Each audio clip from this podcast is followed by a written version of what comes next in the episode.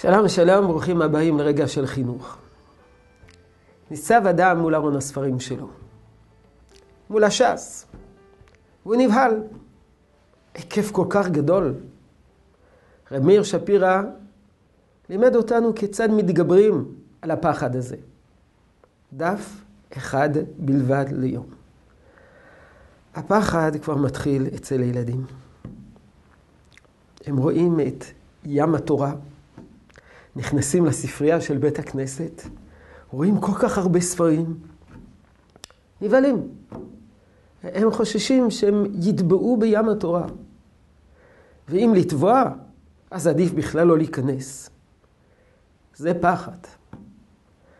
כלפי הפחד הזה, אמיר שפירא לימד אותנו דף אחד כל יום. המקור כבר נמצא במדרשים, במדרשי חז"ל. וכך כתוב במדרש על הפסוק, יערוף כמטר לקחי. לקח, טוב נתתי לכם, זו התורה. היא מטפטפת כמו מטר. ומה המטר יורד מעט מעט? כך התורה. תחילה קורא א', ב', ג', ד', כמניין קטן. מניין קטן. אחד, שתיים, שלוש, ארבע, א', ב', ג', ד'. ולבסוף עולה למניין גדול, ק', ר', ש', ת'. כך מתחילים. ואחר כך עומד על התורה ודקדוקיה. מופיע במדרש תנחומה, פרשת האזינו. מעט מעט, א', עוד קצת, ועוד קצת, ועוד קצת, ואחר כך זה מצטבר לחשבון גדול. ויש מדרש עוד יותר מפורש, מדרש רבה, פרשת ניצבים.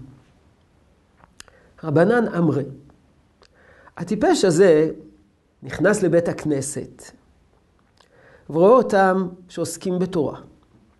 ואומר להם, איך אדם לומד תורת תחילה? מה, איך, איך לומדים תורה? אומרים לו, תחילה קורא במגילה, ואחר כך בספר, ואחר כך בנביאים, ואחר כך בכתובים, וכשהוא גומר את המקרא שונה בתלמוד, ואחר כך בהלכות, ואחר כך באגדות. כיוון ששומע כך, אומר בליבו, מתי אני לומד כל זאת? וחוזר מן השער, מסתלק מבית הכנסת, שערי לימוד תורה. אמר רבי ינאי, למה הדבר דומה? לכיכר שהוא תלוי באוויר. נראה, בעיני, נראה בעיני האדם שזה רחוק, אי אפשר להשיג את זה, אי אפשר להגיע לזה, זה, זה גבוה. טיפש אומר, מי יכול להביאו?